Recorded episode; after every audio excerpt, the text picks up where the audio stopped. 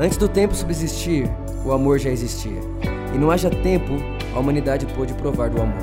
No tempo chamado 2017, o amor se manifestou em São Caetano. Então o amor nos uniu, e o seu amor se multiplicou em cada um de nós. Já não poderíamos pensar em outro nome a não ser o nome dele. Então, quando nos perguntaram o nosso nome, respondemos: por amor. Por amor a Jesus, por amor à igreja, por amor a você. E essa é a igreja que vemos, uma igreja onde Jesus é suficiente, uma igreja onde fazemos tudo por amor, por amor a Jesus, por amor ao próximo e por amor às nações. Uma igreja feliz, uma igreja próspera, uma igreja produtiva, uma igreja generosa, uma igreja para todos, uma igreja que admira a beleza, uma igreja de discípulos, uma igreja estimada, uma igreja ilimitada, uma igreja que ama ser igreja. Irmãos, isso vai vindo para cá. Eu estou com muita expectativa hoje. Deixa eu te contar algumas coisas enquanto o pessoal vai se arrumando. Eu vou contar alguns testemunhos do que aconteceu hoje de manhã. Eu quero aguçar a sua expectativa. Tem alguém que quer ser aguçado? Certo. Hoje de manhã, uh, quando eu terminei, quando a gente terminou a mensagem, enfim, hoje é ceia, né? E eu desci ali, veio uma uma senhora me abraçou e ela chorava muito, muito, muito, muito, muito, muito, muito mesmo. Ela me abraçou, chorava, chorava, chorava, chorava, chorava, e eu não conseguia direito discernir o que era que estava acontecendo. E eu abracei ela, falei: Ó, oh, a senhora é amada, a senhora é amada, né? Aquele negócio assim, está chorando, a senhora é amada, a senhora é amada. E aí, é, quando ela conseguiu então se acalmar, ela falou para mim: Meu filho, fazem 27 anos, irmãos, 27 anos, não é 27 dias, nem 27 meses, nem 3 anos. 27 anos é mais tempo do que eu tenho de vida. Mais tempo. Ela falou: fazem 27 anos que eu sou evangélica e eu não tomo ceia. E eu sei que talvez dentro da, sua, dentro da sua cabeça você assim, é, mas por que não? E ela começou a me contar o porquê não. Na verdade, ela tomou uma vez e nessa vez que ela tomou, ela se sentiu muito condenada porque ela tomou ceia em pecado. E, né? Aquele negócio que você sabe. E quando ela quando descobriram então que ela tomou ceia em pecado, é, aí foram e falaram para ela que ela tinha caído em condenação. E desde então ela não teve coragem mais de ceiar. E aí hoje essa mulher ceiou e depois chegou em mim, falou tudo isso, falou assim: hoje foi o melhor dia da minha vida. Né? Então esse foi o primeiro. Segundo, um cara nasceu no berço evangélico, nasceu no berço evangélico, e ele cresceu e enfim, eu não sei ao certo a idade dele, só sei que ele tem mais, ele, ele já fez duas faculdades, está fazendo a terceira, um cara super culto, super inteligente e também nunca tinha ceiado. Né? E ao me contar o porquê ele nunca tinha ceiado, ele disse que nunca teve coragem. Afinal de contas, se a Bíblia diz que ceiar indignamente pode levar você a morrer, é melhor, é melhor não ceiar. Né? Então, peraí, não sei se eu posso ou não posso, então não sei, e se eu não ceiar, eu estou mais protegido né? E aí ele ceiou hoje, eu falei, e aí, como você está se sentindo? Ele, cara, parece que eu passei a viver hoje. Para você ver mais ou menos o que acontece na cabeça da religião. Então eu já quero antecipar para você que hoje é dia de muita libertação aqui na igreja. Muita, muita. A Bíblia diz: Conhecereis a verdade, e a verdade vos libertará. Irmão, o que liberta não é fazer força para tirar correntes, o que liberta é conhecer a verdade. E ao conhecer a verdade, ninguém mais volta à prisão nenhuma. Né? Quer ver só para você ver mais ou menos o que vai acontecer aqui? Quando eu pedir para levantar a mão, você dá uma olhada à sua volta, certo? Vamos lá. Você que. Só, só, só fazer um parênteses. Você que, né, de, de alguma forma, nasceu para o Evangelho aqui na nossa igreja, tem muita coisa que eu vou falar aqui para você que você vai ficar assim: meu, isso existe e existe. Tá? E existe mais ainda, que aqui a gente vai tomar um pouco de cuidado com o que fala. Né? Mas só para você ter uma ideia, fica vendo isso.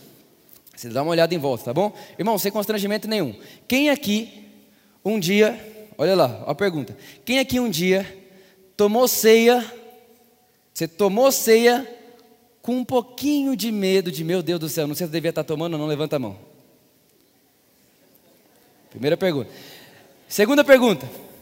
Quem aqui um dia não tomou ceia porque achou que não era digno tomar ceia, levanta a mão. Irmão, vai ser pior que de manhã.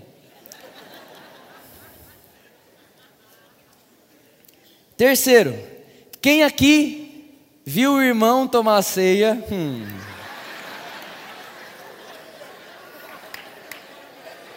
Fica de pé, irmão, vai, fica de pé. Isso, fica de pé. Vamos, vamos. Não, brincadeira. ver? Nem terminei a pergunta, para você ver. Quem aqui viu o irmão tomar ceia um dia e fez assim, ó? Ah, corajoso.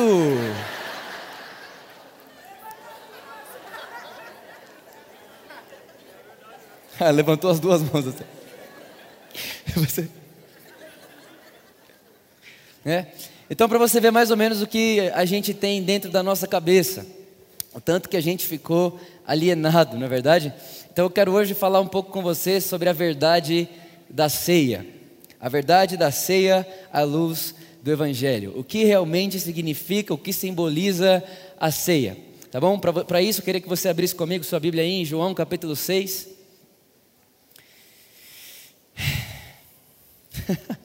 Jesus amado. Vamos lá, agora mais uma pergunta. Quem aqui um dia não deixaram você tomar ceia? Beleza. Certo. Olha para quem está do seu lado e fala assim: ó, é hoje. Irmão, talvez até hoje você comeu um pouquinho de pão e bebeu um pouquinho de suco. Talvez hoje é a primeira vez que você vai ceiar.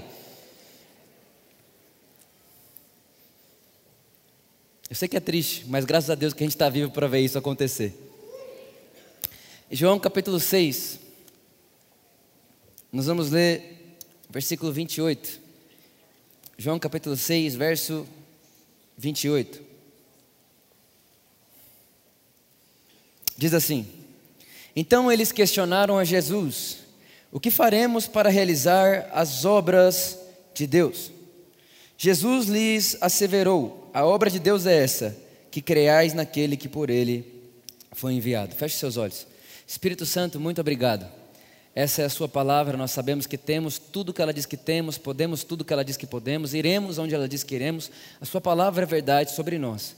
Jesus foi, mas disse que deixaria alguém que ensinaria sobre ele.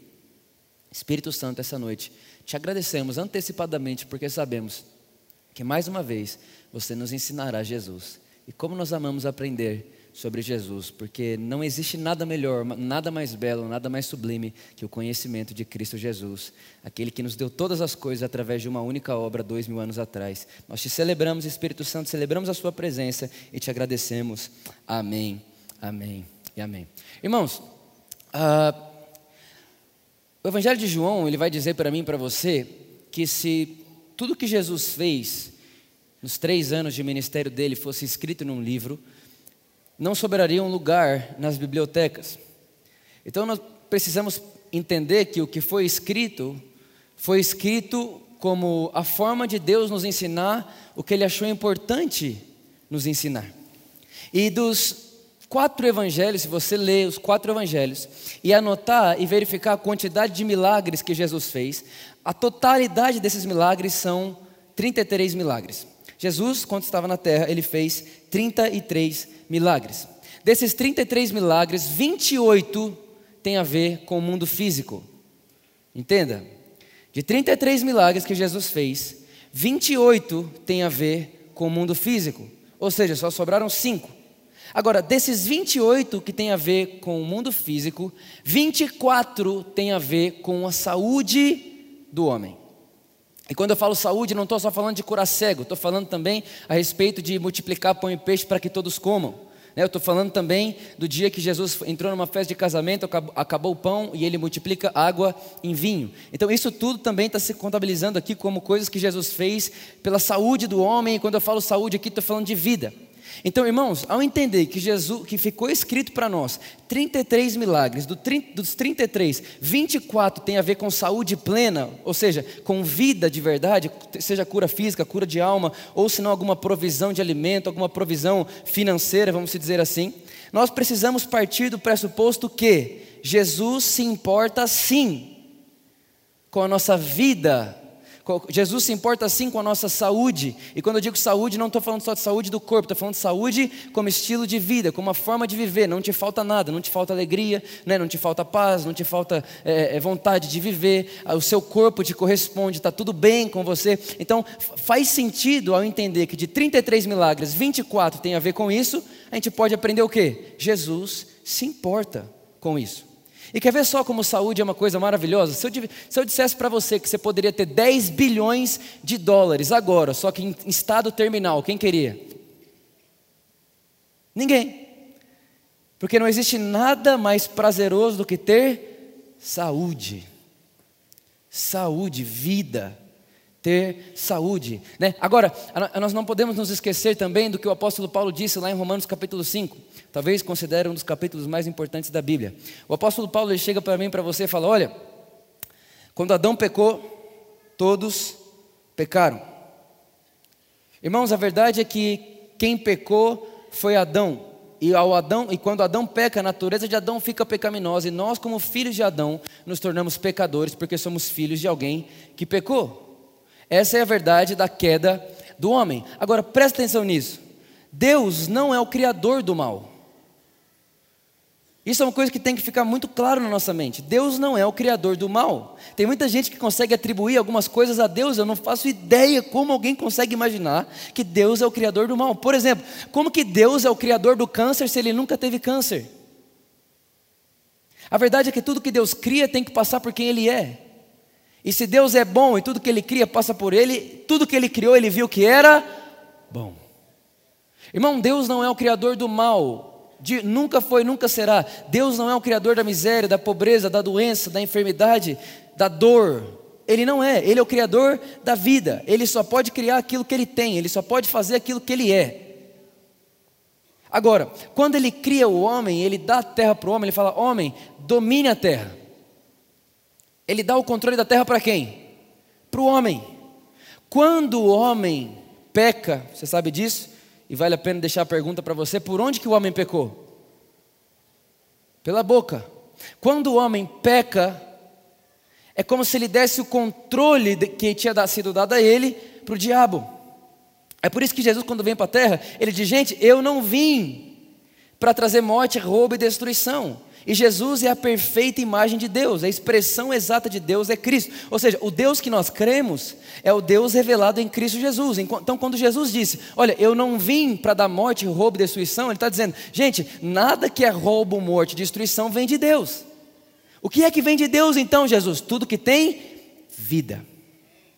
E que vida? Vida abundante. Ou seja, irmão, Deus não combina nem com suficiência.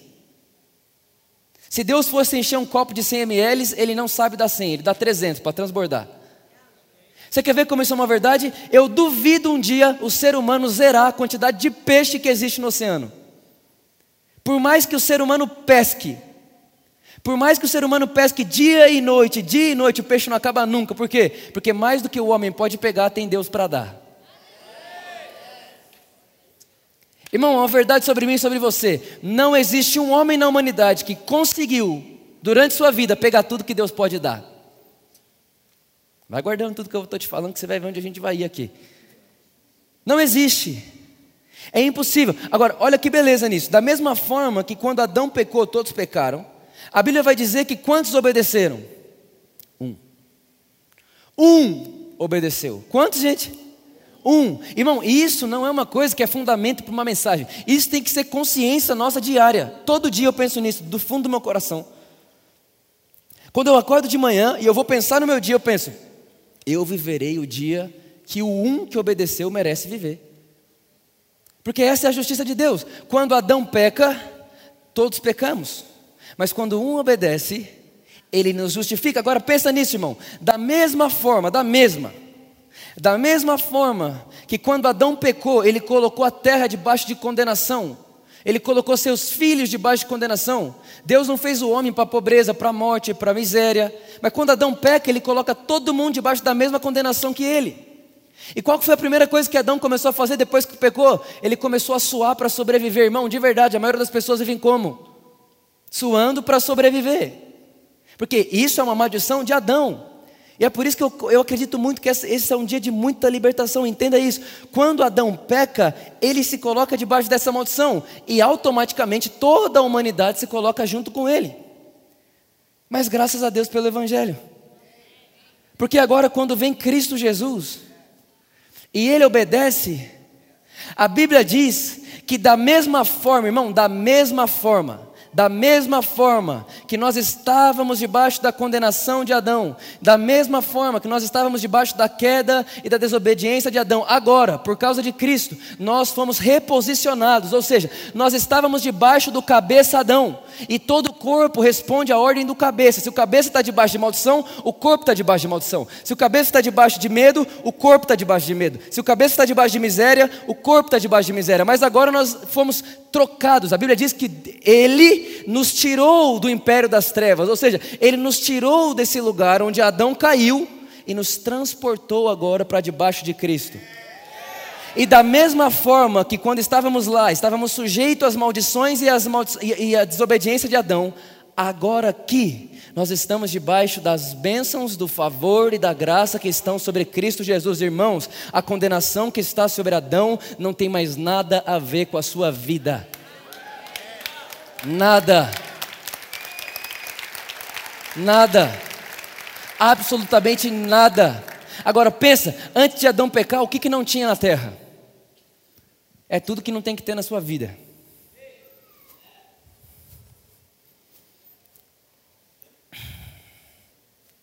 Hum. Agora, o mais legal é que nosso único papel é concordar com Deus. A gente não tem o que fazer para isso acontecer. É só dizer, Amém, eu creio. Amém, eu creio. Agora, irmão, você está entendendo o que eu estou falando aqui, sim ou não? Agora, o mundo sim, quando eu falo mundo, irmãos, eu não estou falando de pessoas do mundo com aquela dogma religioso, nada disso. Eu estou falando do mundo como aqueles que caíram com Adão. Está aí comigo, sim ou não? Agora vamos voltar para o texto. Os judeus, eles perguntaram para Jesus o seguinte, irmão, João capítulo 6 é o capítulo, um dos capítulos da Bíblia que Jesus foi mais desbocado. Acho que aquele dia Jesus acordou e pensou assim: Hoje eu não vou reter nada. Eu vou falar o que eu quiser. Bom, ele falou cada coisa nesse João 6 aqui que depois você lê na sua casa. Os judeus chegaram a Jesus e falaram: Jesus, quais, o que faremos para realizar as obras? Repara, obras, plural, mais que uma. O que faremos para realizar as obras? Jesus lhes respondeu: A obra, repara, singular o judeu perguntou a Jesus: Quais são as muitas obras que devemos fazer? Jesus respondeu: Não são muitas, são uma. E qual é Jesus? Crê naquele que ele enviou.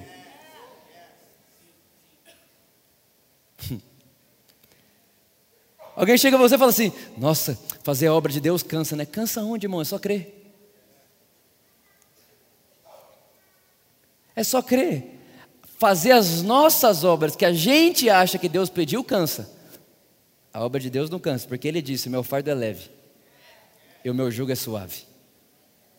Irmão, fui viajar para o Rio de Janeiro essa semana e eu descobri uma coisa. Tem um amigo meu, esse pastor amigo meu, ele é amigo de um fariseu. Escuta isso, ele é amigo de um fariseu real. O cara é fariseu até hoje. O cara é fariseu. Ele fica lá na Torá assim, ó. Fariseu, o cara, o cara é fariseu de verdade. E ele estava explicando para esse pastor amigo meu o que significa jugo. Jugo é mais ou menos isso: ó. tem um rabino mais tradicional e tem um rabino mais liberal. Por exemplo, verdade isso aqui, é real, tá bom?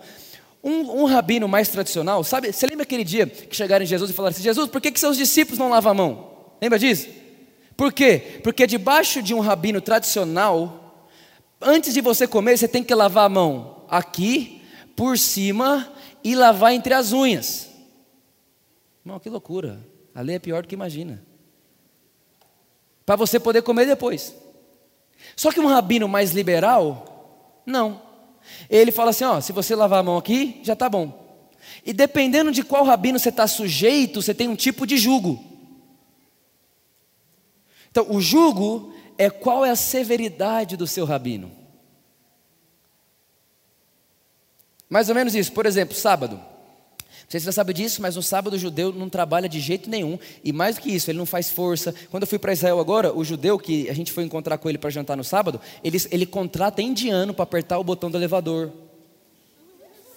Verdade, irmãos. Real, eu ouvi, eu estava lá. O indianozinho vai lá, aperta o botão do elevador, pega o garfo dele, dá na mão dele. Tudo isso, ele não faz nada no sábado, porque ele está debaixo de um jugo de um rabino tradicional. Agora, por exemplo, tem uns rabinos mais liberais. E um rabino mais liberal, ele fala o seguinte: ó, você pode até andar com uma sacola na mão por dois quilômetros. Então, por exemplo, chega um sábado, aí você está andando com um saco na mão de dois, com, com, com um sacola na mão, você está andando assim. Aí passa alguém e fala, hoje é sábado. Aí você fala, eu estou debaixo do rabino tal, e debaixo do, dele eu posso andar por dois quilômetros no sábado. Ele deixa. Isso era o jugo. Foi isso que Jesus quis dizer, Ei, gente. Você que está cansado da religião, você que está cansado do muito fazer, você que não aguenta mais esse negócio, vem para mim. Porque eu sou um rabino que o jugo é suave. E o fardo é leve. Porque o descanso sou eu. Era isso que Jesus estava dizendo. Agora vem comigo para cá para o texto, olha só. A única obra que Deus espera é essa. Agora passa um pouquinho para frente. Versículo 30, um versículo depois, né? Por esse motivo o desafiaram: Que sinal poderás realizar para que o vejamos e criamos em ti? Que obras farás? Nossos pais comeram o maná no deserto, como está escrito. Ele lhes deu a comer do pão do céu. Verso 32: Respondeu-lhes então Jesus: Em verdade, em verdade vos asseguro, não foi Moisés quem vos deu o pão do céu, mas é meu Pai que dá o verdadeiro pão do céu. Irmãos, entenda aí, Jesus está falando com o judeu.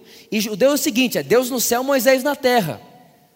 Aí chega Jesus e fala: Não foi Moisés que deu o pão do céu para vocês. Jesus diz: Mas como não?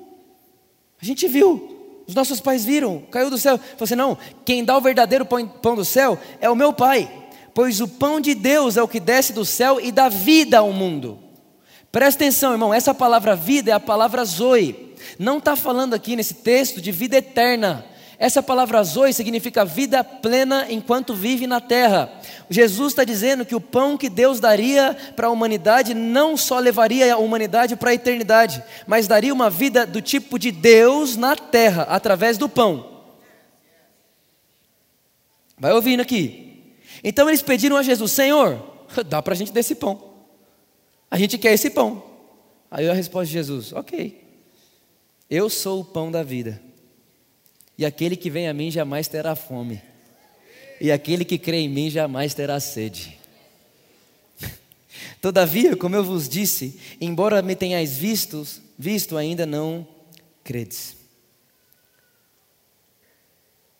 Agora, olha que loucura, Jesus vai piorar esse negócio. Versículo 41. Então os judeus começaram a se queixar dele porque dissera: Eu sou o pão que desceu do céu. E comentavam: Não é esse Jesus, o filho de José, cujo pai e mãe nós conhecemos? Como pode então ele dizer: Eu desci do céu? Por essa razão, Jesus respondeu: Não murmure entre vós. Ninguém pode vir a mim a menos que o Pai, o qual me enviou, o atrair, e eu o ressuscitarei no último dia. Está escrito nos profetas: E serão todos ensinados por Deus. Sendo assim, todo aquele que ouve o Pai e dele aprende, vem a mim. Não que alguém tenha visto o Pai, a não ser aquele que vem de Deus. Só ele viu o Pai. Verso 47. Em verdade, em verdade vos asseguro: aquele que crê em mim tem a vida eterna. Eu sou o pão da vida. Vossos pais comeram maná no deserto e estão mortos. E esse é o pão que desce do céu, para que todo o que dele comer não morra. Verso 51. Eu sou o pão vivo que desceu do céu. Irmão, terceira vez na mesma frase que Jesus fala. Eu sou o pão vivo que desceu do céu, e se alguém come desse pão, viverá eternamente. E o pão que darei, olha isso aqui, é agora, é agora, ó. E o pão que darei pela vida do mundo é a minha carne. Jesus está falando de um pão, pão da vida, pão da vida, pão da vida, pão da vida, e o pão sou eu, o pão sou eu, o pão sou eu, o pão sou eu, o pão sou eu. Aí, irmão, agora ele acaba com tudo. Ele fala, e o pão é a minha carne. Pensa que louco, falando para você que Jesus desbocou nesse texto. Como que você pode falar que sua carne é um pão e que a gente tem que comer do pão?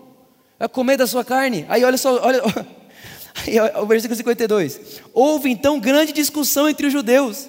E eles esbravejaram, irmãos. Esse esbravejar aqui no original, eles entraram em guerra uns com os outros. Eles era literalmente assim: Meu Deus, o que esse cara está falando? Como que nós, judeus, vamos comer da carne dele? Comer da carne de um humano, comer da carne de alguém que nasceu do filho de José e Maria. Isso não faz sentido nenhum. Como que a gente vai comer da carne dele? e Jesus vai piorar. Em verdade, em verdade vos afirmo: se não comerdes da carne do filho do homem, beberes do seu sangue, não terei a vida dentro de vós.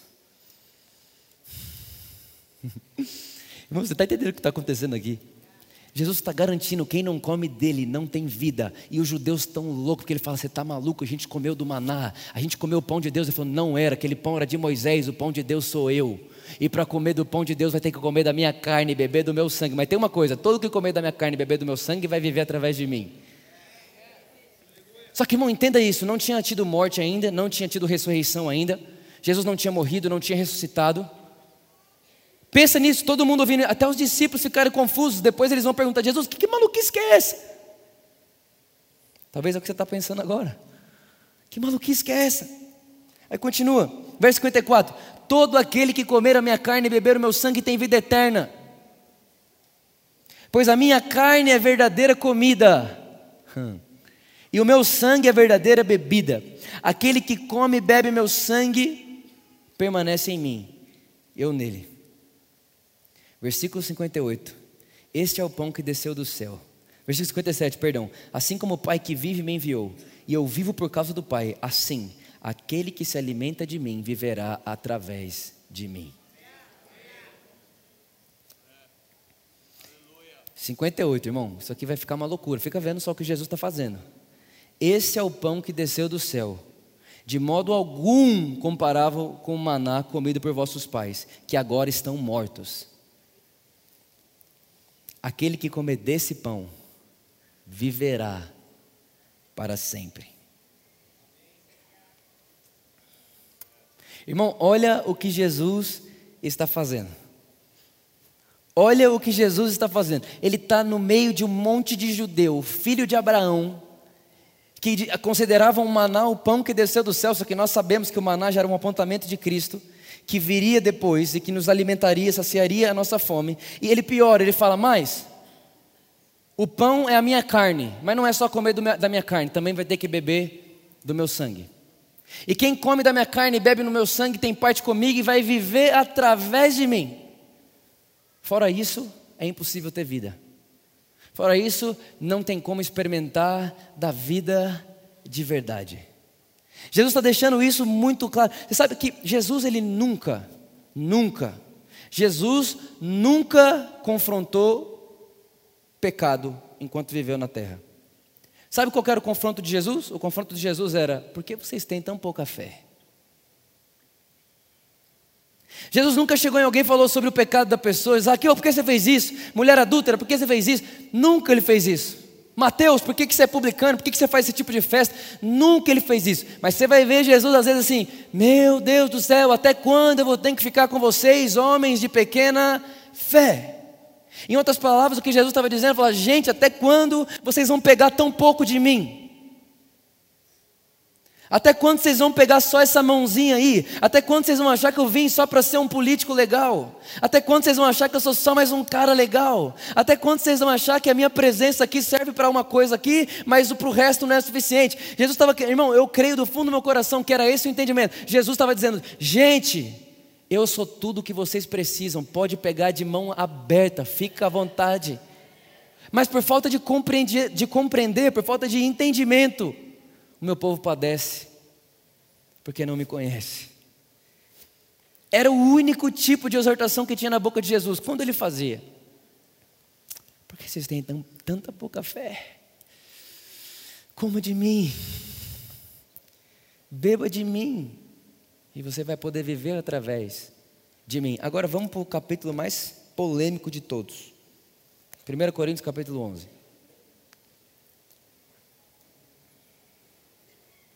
Primeiro Coríntios capítulo 11.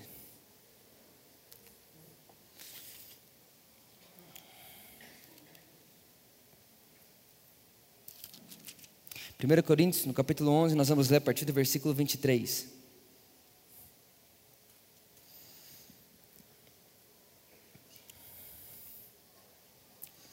Diz assim: Pois eu recebi do Senhor o que também vos entreguei.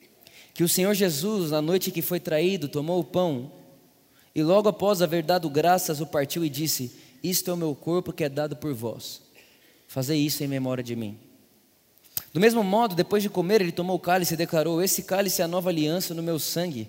Fazei isso todas as vezes que o beberdes em memória de mim. Portanto, todas as vezes que comerdes desse pão e beberdes desse cálice, proclamais a morte do Senhor até que ele venha. Por esse motivo, ó oh, irmão, vamos lá. Português, certo? Vamos ler? Vamos ler, tá? Por esse motivo, quem comer do pão ou beber do cálice do Senhor indignamente será culpado de pecar contra o corpo e o sangue do Senhor. Vou ler de novo.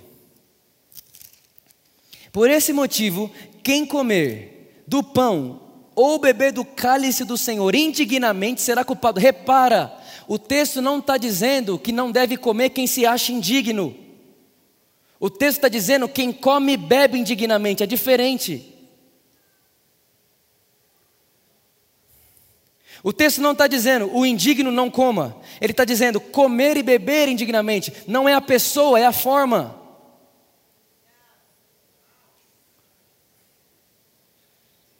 Só português, irmão. Tem revelação nenhuma. E obviamente o entendimento de que a cruz não é para dignos, e se a cruz é o corpo de Cristo derramado e o sangue de Cristo escorrido e é para indignos, não faz sentido a cruz ser para indignos e a ceia ser só para os dignos. Até porque, se fosse só para dignos, só Jesus ceiaria a vida inteira. Agora, se a ceia fosse só para dignos, irmão, pior, eu, ó, isso, aqui digo eu e não Deus. Paulo falou isso, também posso. Se tem um tipo de gente que não deveria tomar, sabe quem é? É quem se examina e acha que pode.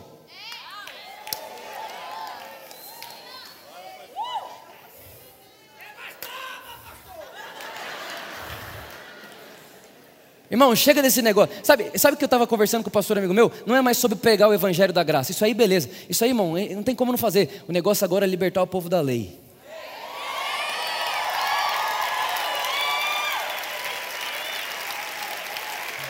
É muito fácil. É muito fácil. Ah, não. Aqui na nossa igreja a gente prega a graça os primeiros três meses do ano. Aí o resto a gente vai prender o povo, né? Porque para a conta não cair e tal.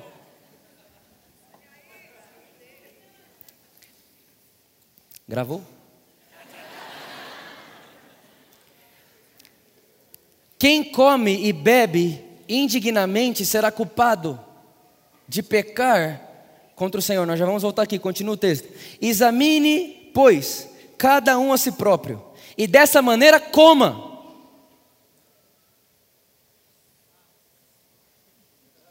Português, irmão. Incrível, começou a ler.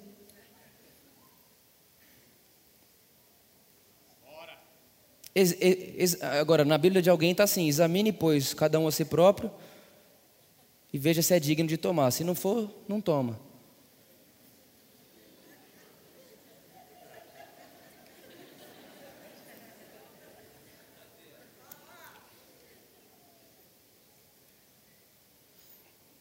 Verso 29. Pois quem come, irmão, presta atenção aqui, sério mesmo, presta atenção. Pois quem come e bebe sem ter consciência do corpo, come e bebe para sua própria condenação. Irmão, esse texto não está falando de condenação do inferno. Esse texto está falando da condenação que está sobre Adão. Vitor, prova isso, prova, só lê. Continua. Para sua própria condenação. Por essa razão. Que razão? Que razão, irmão? Por comer e beber sem a consciência, sim ou não? Por essa razão, porque estão comendo e bebendo sem consciência do corpo e do, e do sangue. Por essa razão há muito entre vós fracos e doentes, e vários que já dormem. Qual que é a condenação que está sobre Adão? Fraqueza, dor e morte prematura. Então, o que, que ele está dizendo?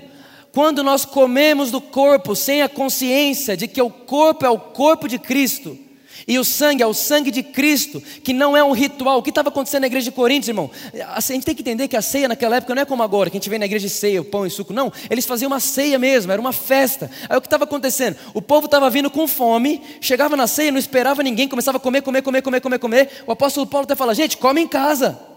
Quando vocês vierem para ceiar, é para fazer isso em memória dele, para lembrar e ter consciência do corpo dele, é para lembrar e ter consciência do sangue dele.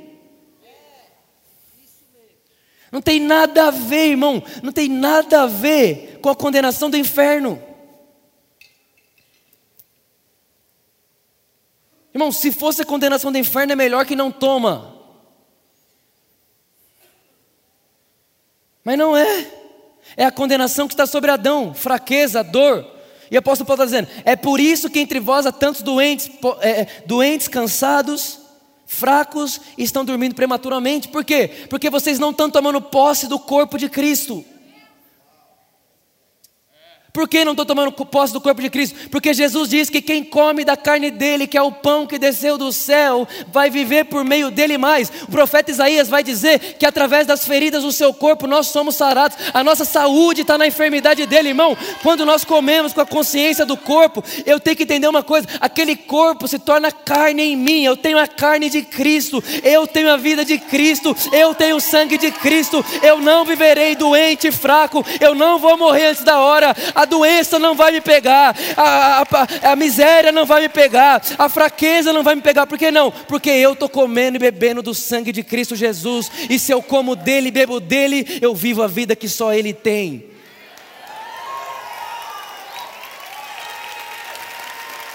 Isso é ceiar.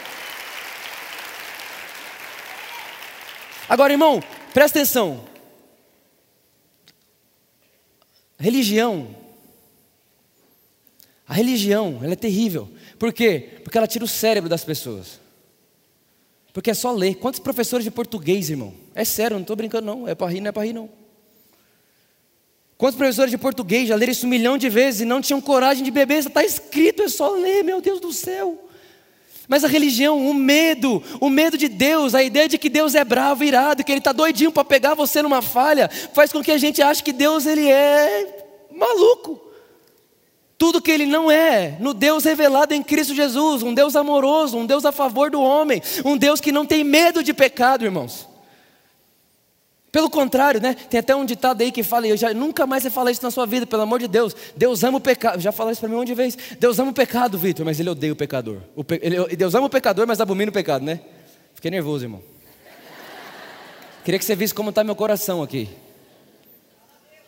Ele, é, esse negócio, Deus ama o pecador, Vitor, mas ele abomina o pecado. Não, irmão. Deus ama o pecador e ele resolveu o pecado.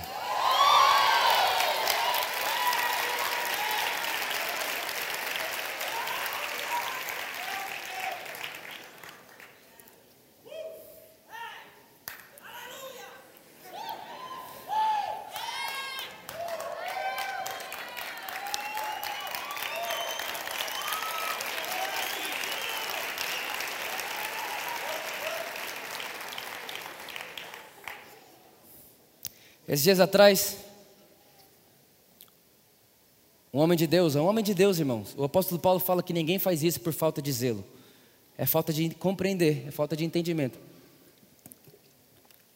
Ele estava falando contra o evangelho da graça, o evangelho, esse negócio, enfim. Ele estava falando da gente.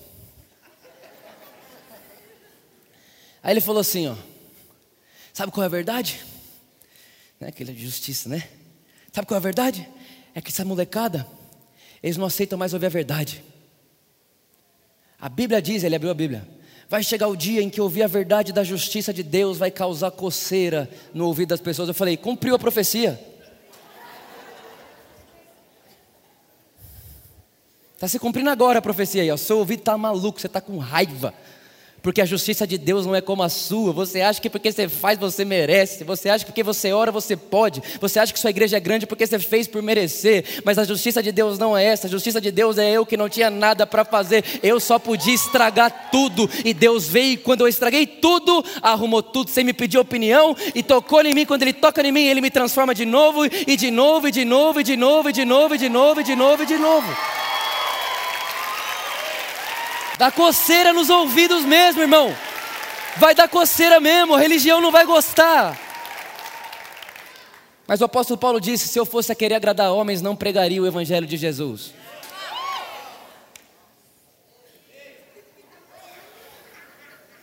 O apóstolo Paulo falou: se quiser agradar homem, irmão, o apóstolo Paulo chega em Gálatas e fala: quem vos enfeitiçou? Porque quando vocês não estão com judeus, aí vocês falam que não precisa circuncidar. Quando chega um judeu, você fala para circuncidar. Afinal de contas, vocês foram salvos pelo quê? Foi a circuncisão que, que salvou vocês? Foi por meio da circuncisão, circuncisão que o Espírito Santo desceu sobre vocês? Ele operou milagre no meio de vocês por causa do que vocês fizeram ou por causa da graça de Deus? Se for por causa da graça de Deus, então anuncie a graça de Deus e não queira agradar homens. Só que, irmão, tudo que a gente faz sem conhecimento vira costume religioso. E infelizmente, um presente de Deus, que é a ceia para a humanidade, se tornou um costume religioso, onde a gente faz todo primeiro domingo, não sabe por que faz, mas faz. E pior, lota a igreja, é o dia mais cheio da igreja.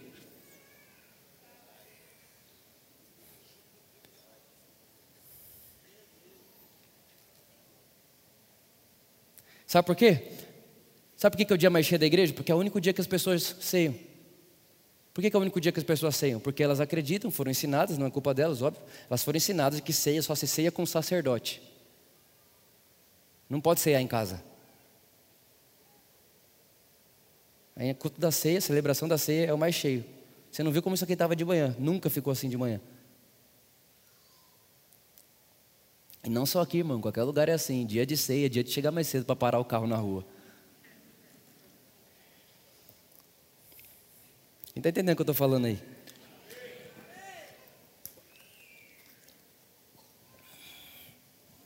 Irmãos, o apóstolo Paulo, quando ele diz que quem come sem discernir, ele está falando, irmãos, quando vocês comem de qualquer jeito, quando vocês comem sem discernir o que vocês estão fazendo, tipo, ah, pega o pão aí, pega o suco, né? na época deles era, sei lá com o que, que eles faziam, sei lá como é que era, ele está falando, quando vocês pegam de qualquer jeito, sem discernir o que vocês estão fazendo, vocês fazem isso para a própria condenação de vocês. Vocês estão cuspindo em Cristo. Vocês estão, vocês estão literalmente olhando para a cruz e falando assim: vai, vamos, lembrar disso aí logo. Estou com fome. É isso que ele está falando, irmão.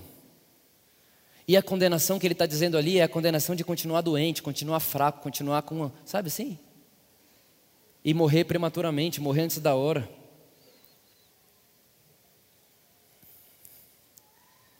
Você sabia que uma das profecias do Velho Testamento para a nova aliança é de que as pessoas aprenderiam a viver mais e melhor? Você acha que é através do quê?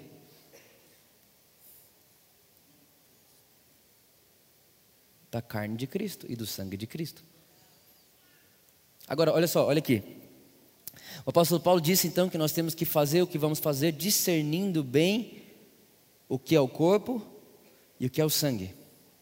Irmão, se, talvez se, se, a gente fizesse uma, uma, uma, pesquisa, uma pergunta, enfim, e falasse o que é a ceia para você, você fala, não, é o dia que Jesus me salvou, e está certo. Só que é mais do que isso. É muito mais do que isso.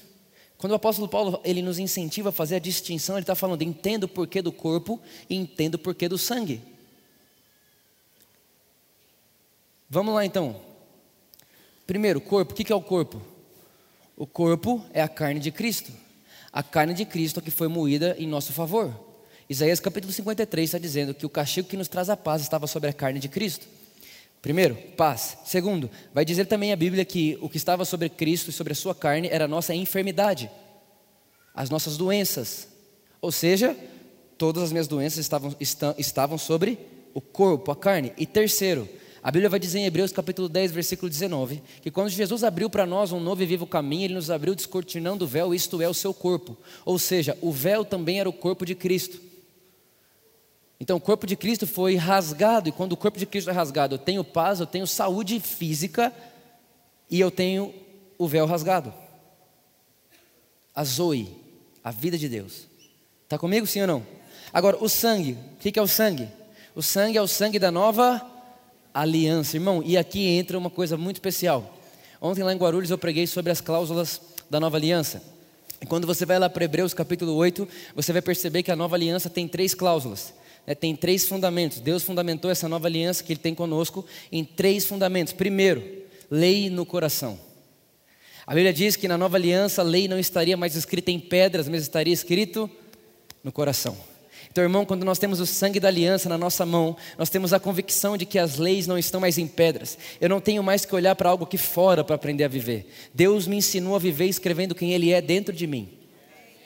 A lei de Deus, que é o amor, está no meu coração. Eu fui provido de amor, estou pronto para amar. Essa é a primeira cláusula da nova aliança. As leis escritas no meu coração. A lei escrita em tábua de pedra caducou, não serve mais para a gente. Não funciona mais para a gente. Está aí comigo, sim ou não? Essa é a primeira. A segunda cláusula. Qual é a segunda cláusula? A Bíblia vai dizer que todos me conhecerão. Irmão, na antiga aliança, se você quisesse chegar em Deus, você tinha que ir até a tribo de Levi. Os levitas, a tribo de Levi, a tribo sacerdotal, eram os, repre os representantes de Deus e os responsáveis por ensinar Deus ao povo.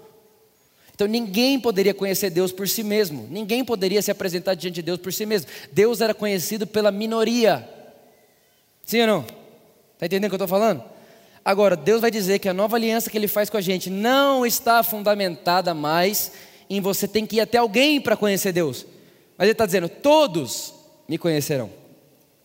E a pergunta que eu tenho para você, irmão, é: será que nós conseguimos crer que mais do que nós conhece, queremos conhecer Deus, Deus quer ser conhecido por nós? Irmãos, muito mais. Eu imagino a felicidade. Eu não sei como que você imagina isso, mas eu imagino a felicidade de Deus contando isso para o homem. Falando assim: ei, nessa nova aliança, ó que legal, tem uma boa notícia para você, todos vão poder me conhecer. Você consegue ver a alegria de Deus, a alegria de um pai dizer: olha, agora vocês vão poder ter acesso a mim como filhos. Você não vai precisar mais ouvir um, não, tem, não vai ter mais os leigos e a autarquia, o clero e o povo. Irmãos, deixa eu contar uma coisa para você. Eu não tenho mais privilégio na eternidade que você. Eu não tenho mais acesso no céu que você. Eu, ah, eu, não, mas você tem o óleo na sua cabeça, irmão. O óleo é o Espírito e o óleo está sobre Cristo, todos nós temos o mesmo acesso a Deus. Ninguém aqui, ninguém aqui é mais privilegiado que o outro. Ninguém aqui tem mais carta verde que o outro, mais carta branca que o outro, mais acesso que o outro. Ah, a oração dele é mais ouvida que a minha. Irmão, isso é lei. Na nova aliança todos me conhecerão. Todos. E a última coisa que é que eu mais gosto é a minha preferida. Talvez se, se você perguntasse para mim, Vitor, se você tivesse uma coisa para abrir minha cabeça e enfiar lá dentro, que seria? É o que eu vou te falar agora. É que a Bíblia vai dizer que todos os pecados não são mais lembrados. Irmãos, entenda, você não está perdoado, você é perdoado.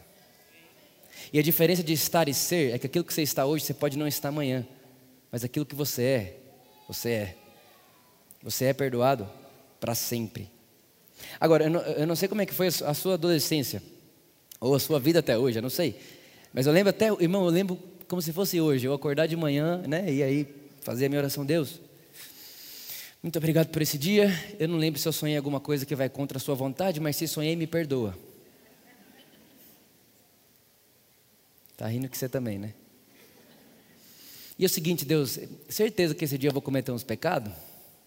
Você pode me perdoar já? Porque depois vai que eu esqueço de confessar todos. E se eu esquecer de confessar todos, e aí não for perdoado, aí, enfim. E aí eu ia viver. Então eu saía de casa e entrava no trabalho, né? E aí eu, eu me imaginava assim, com uma roupa branca, assim, nossa, eu tô branco. Tô puro, tô limpo, tô, nossa Deus. Aí, irmão, de repente aconteceu uma coisa lá no trabalho e tal, eu tinha um pensamento que eu sabia que não era de Deus. Aí eu, hum, sujou. E aí tinha uma coisa, eu não podia ir orar naquela hora, então eu ficava sujo até a hora do almoço. E na hora do almoço, então, eu entrava no carro e falava: Deus, você pode me lavar de novo? Então eu voltava do almoço limpo, irmão. À tarde, mais uma vez, vinha, sujava, sujava, aquele negócio, aquele, uma coisa que você fala que não devia falar, uma coisa que você pensa que não deveria pensar, aí você olha e fala, me sujei de novo. Aí você sai. Aí eu entrava no carro para ir embora para a faculdade. Indo para a faculdade, Deus me perdoa. Tal. Yes, cheguei na faculdade limpo. E aí, irmão, faculdade. Meu Deus do céu, você sai de lá, você fala, meu Deus, é tanta imundícia, tanta coisa que fala, você, alguém fala, você pensou. A pessoa falou, você pensou. Quer ver, irmão? A lei é terrível. Quer ver, quer ver como a lei é terrível? Você está proibido agora de pensar no elefante rosa.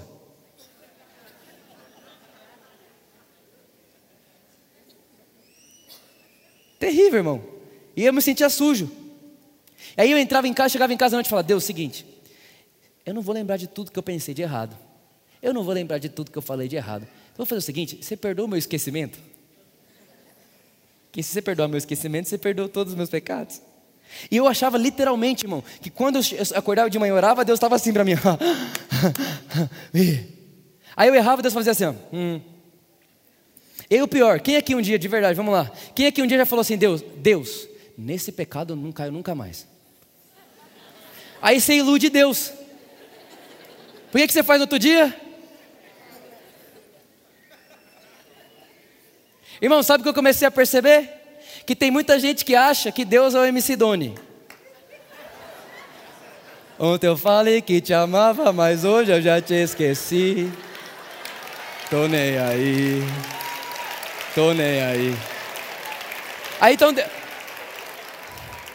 Hoje Deus olha para você e fala: Uau, você ceiou, você está limpo, está puro, te amo. Aí ontem, irmão, foi terrível. Aí você ouve Deus falar assim: ó, Ontem eu falei que te amava, mas hoje eu já te esqueci.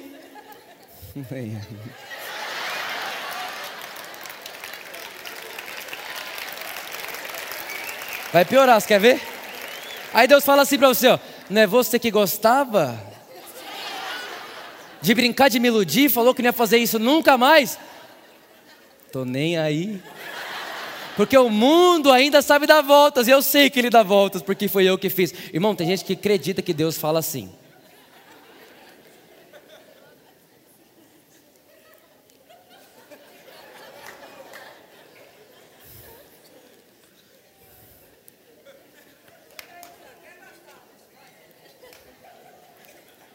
Irmãos, foi terrível quando eu tive essa revelação.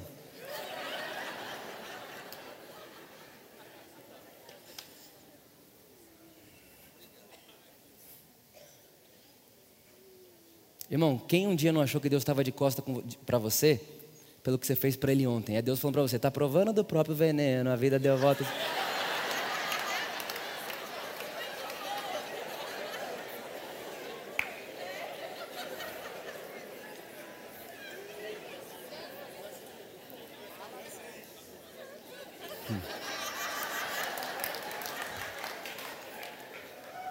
Eu sei, eu, irmão, eu estou ouvindo a mente, todo, a mente de todo mundo agora, tá aqui, a mente de todo mundo, todo mundo. Tá um baile funk agora.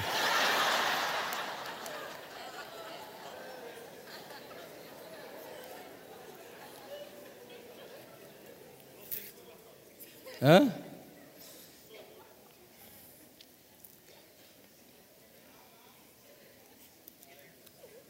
É, irmão. Acabei de saber que essa igreja aqui está ouvindo a Messidone.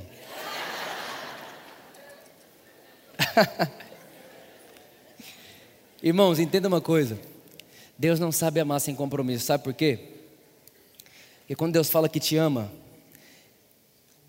quando ele, ele ama você, Ele não vai ser fiel ao amor que diz que tem por você por causa de você, mas por causa da Sua palavra. Ele não volta atrás do que Ele fala.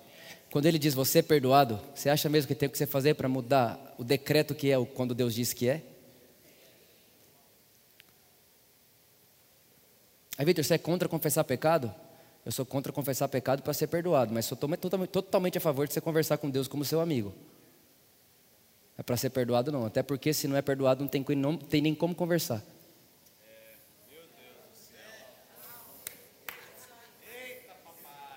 A Bíblia diz que Deus só ouve o justo, irmão. Por isso, se você era justo e não é mais, enquanto você não era, não tem mais como ele te ouvir.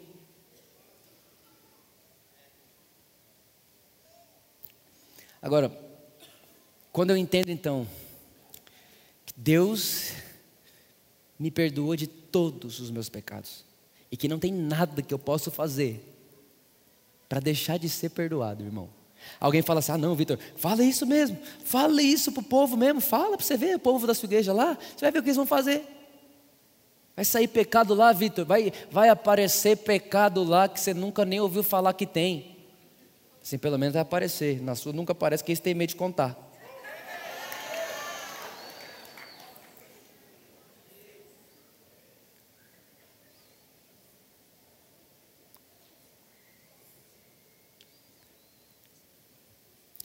Eu olho para você e falo: a pessoa que mais te ama no mundo morreu pelo que você fez ontem. E quando ela morreu pelo que você fez ontem, ela tirou e livrou você da condenação, porque o que você fez ontem merece morte. Aí você dá risada e fala: Sério? Mas ele morreu só pelo que eu fiz ontem ou para sempre? Não, para sempre. Vou fazer demais agora. Faz sentido isso? Nenhum, irmão, pelo contrário.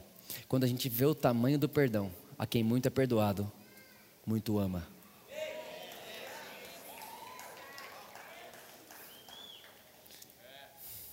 Quem muito perdoado não é muito peca. A quem muito perdoado, muito ama. Irmãos, quer, quer amar mais? Quer amar mais a Deus? Quer amar mais a Deus? Não é por esforço. Enquanto mais você enxerga o tamanho do perdão dele por você, a quem muito é perdoado, muito ama. E Jesus, quando falou isso, ele falou no contexto de uma mulher que pegou um perfume caríssimo e quebrou no pé dele. Os discípulos olharam um para os outros e disseram: Ei, será que ele vai fazer nada? Essa mulher, ela é terrível. Na ceia ela não poderia estar. E aí Judas pensa: Poxa vida, podia vender isso aí e dar para o pobre. E aí Jesus fala: Ei, gente, ela sabe o tanto que ela foi perdoada. E quem muito, quem muito é perdoado, muito ama. Irmão, um dia alguém chegou em Deus e disse: Deus, você pode tudo? Ele disse: Posso. Aí ele, então, me lembra o último pecado que eu cometi? Aí Deus falou: Não posso. Deixa eu te falar um negócio. Deus não pode. Vou falar de novo. Deus não pode. Eu sei que você foi programado a não entender essa frase, Deus não pode, mas vou falar de novo. Deus não pode. Deus não pode. Deus não pode se lembrar de pecado perdoado. Deus não pode se lembrar de pecado perdoado. agora eu vou te falar o porquê que ele não pode. Porque o pecado cometido tem a ver com o suor do homem. Pecado perdoado tem a ver com o sangue de Cristo. Uma vez o sangue de Cristo é derramado sobre o homem pecador, não tem o que o suor do homem fazer agora para que o sangue de Cristo deixe de estar sobre esse homem. Se eu disser então que Deus pode sim condenar homens que foram perdoados um dia e agora já não são mais, eu estou querendo dizer que um dia o suor de alguém foi mais forte que o sangue de Cristo. O que nunca vai acontecer. Por isso, irmão, uma vez lavado pelo sangue de Cristo. Vou falar de novo, irmão. Uma vez Ninguém aqui precisa tomar dois banhos. Uma vez. Mas, Vitor, quando que eu sou lavado? Quando crê. Irmão, quando você entende o Evangelho. Vitor, como que eu sei que eu entendi o Evangelho? Quando você olha para tudo e você diz: só me restou uma coisa. Obrigado, Deus.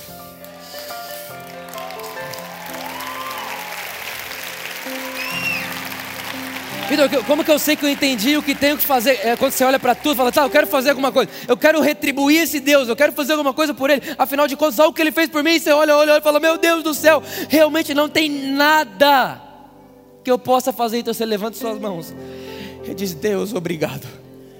Obrigado porque o Senhor fez o que eu não poderia fazer. O Senhor teve uma ideia que eu não poderia pedir, de uma forma que eu jamais sonharia, e eu não poderia pedir o amor que o Senhor me deu de graça. Deus, obrigado.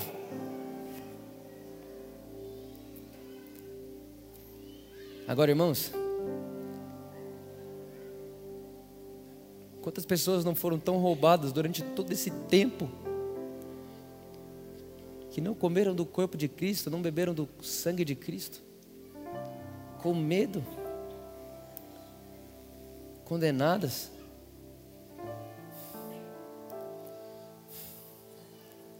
Sabe, se Jesus realmente fosse assim, ele pediria para Judas sair da mesa antes da ceia e não depois.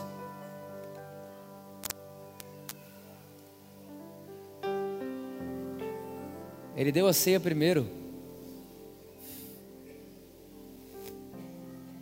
Sabe, irmãos? Deus não tem medo de pecador.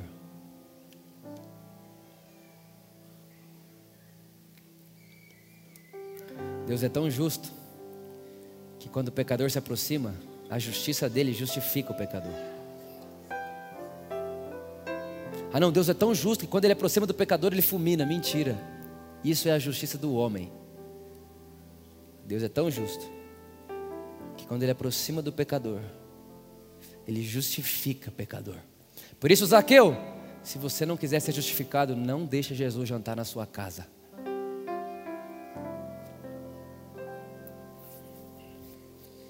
Mateus, Se você não quiser parar de ser corrupto com o povo, não deixa Jesus jantar na sua casa.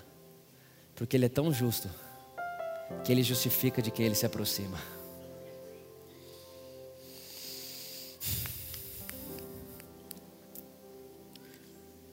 Sabe, irmãos? Hoje você vai cear com gosto. Hoje você vai cear com gosto. Você vai cear, enquanto você cear, você vai ver a cor na carne, o corpo de Cristo se tornar corpo em você.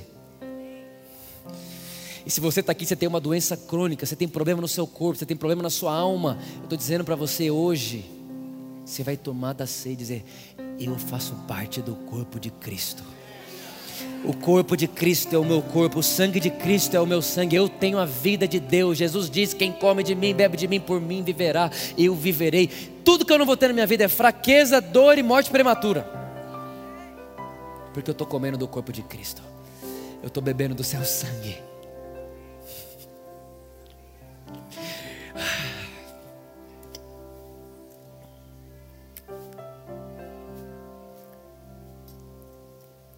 Irmãos,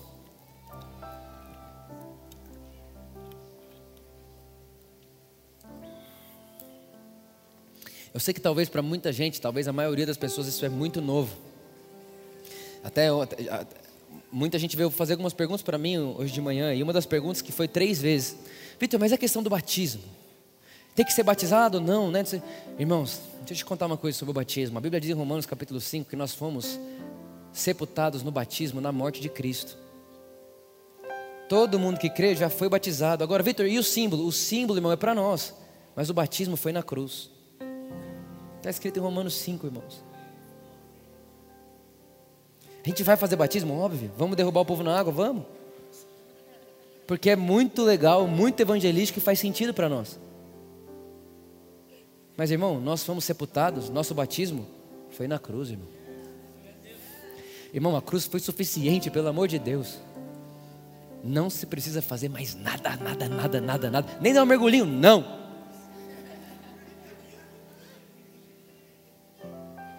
Não, porque Jesus fez uma obra legal, mas agora eu tenho que fazer mais algumas coisas. Não, irmão, grava isso aqui, grava isso, grava, grava, grava na sua cabeça, esquece nunca mais. Não esquece nunca mais. Quando Jesus terminou a obra dele, não começou a nossa.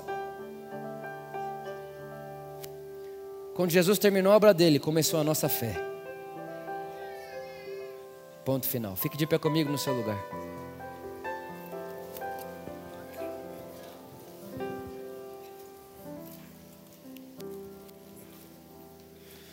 Eu preciso de um favor de vocês que estão de pé aqui na frente. Para que a gente possa manter aqui a ordem, eu vou precisar agora que vocês dêem uns passos lá para trás. Lá para trás, Não, não, não. Lá para trás. Isso. Porque aí a gente vai vir de trás para frente, tá bom? Lá para a gente posicionar o pessoal. Da outra vez deu um pouquinho de bagunça com isso aqui na frente.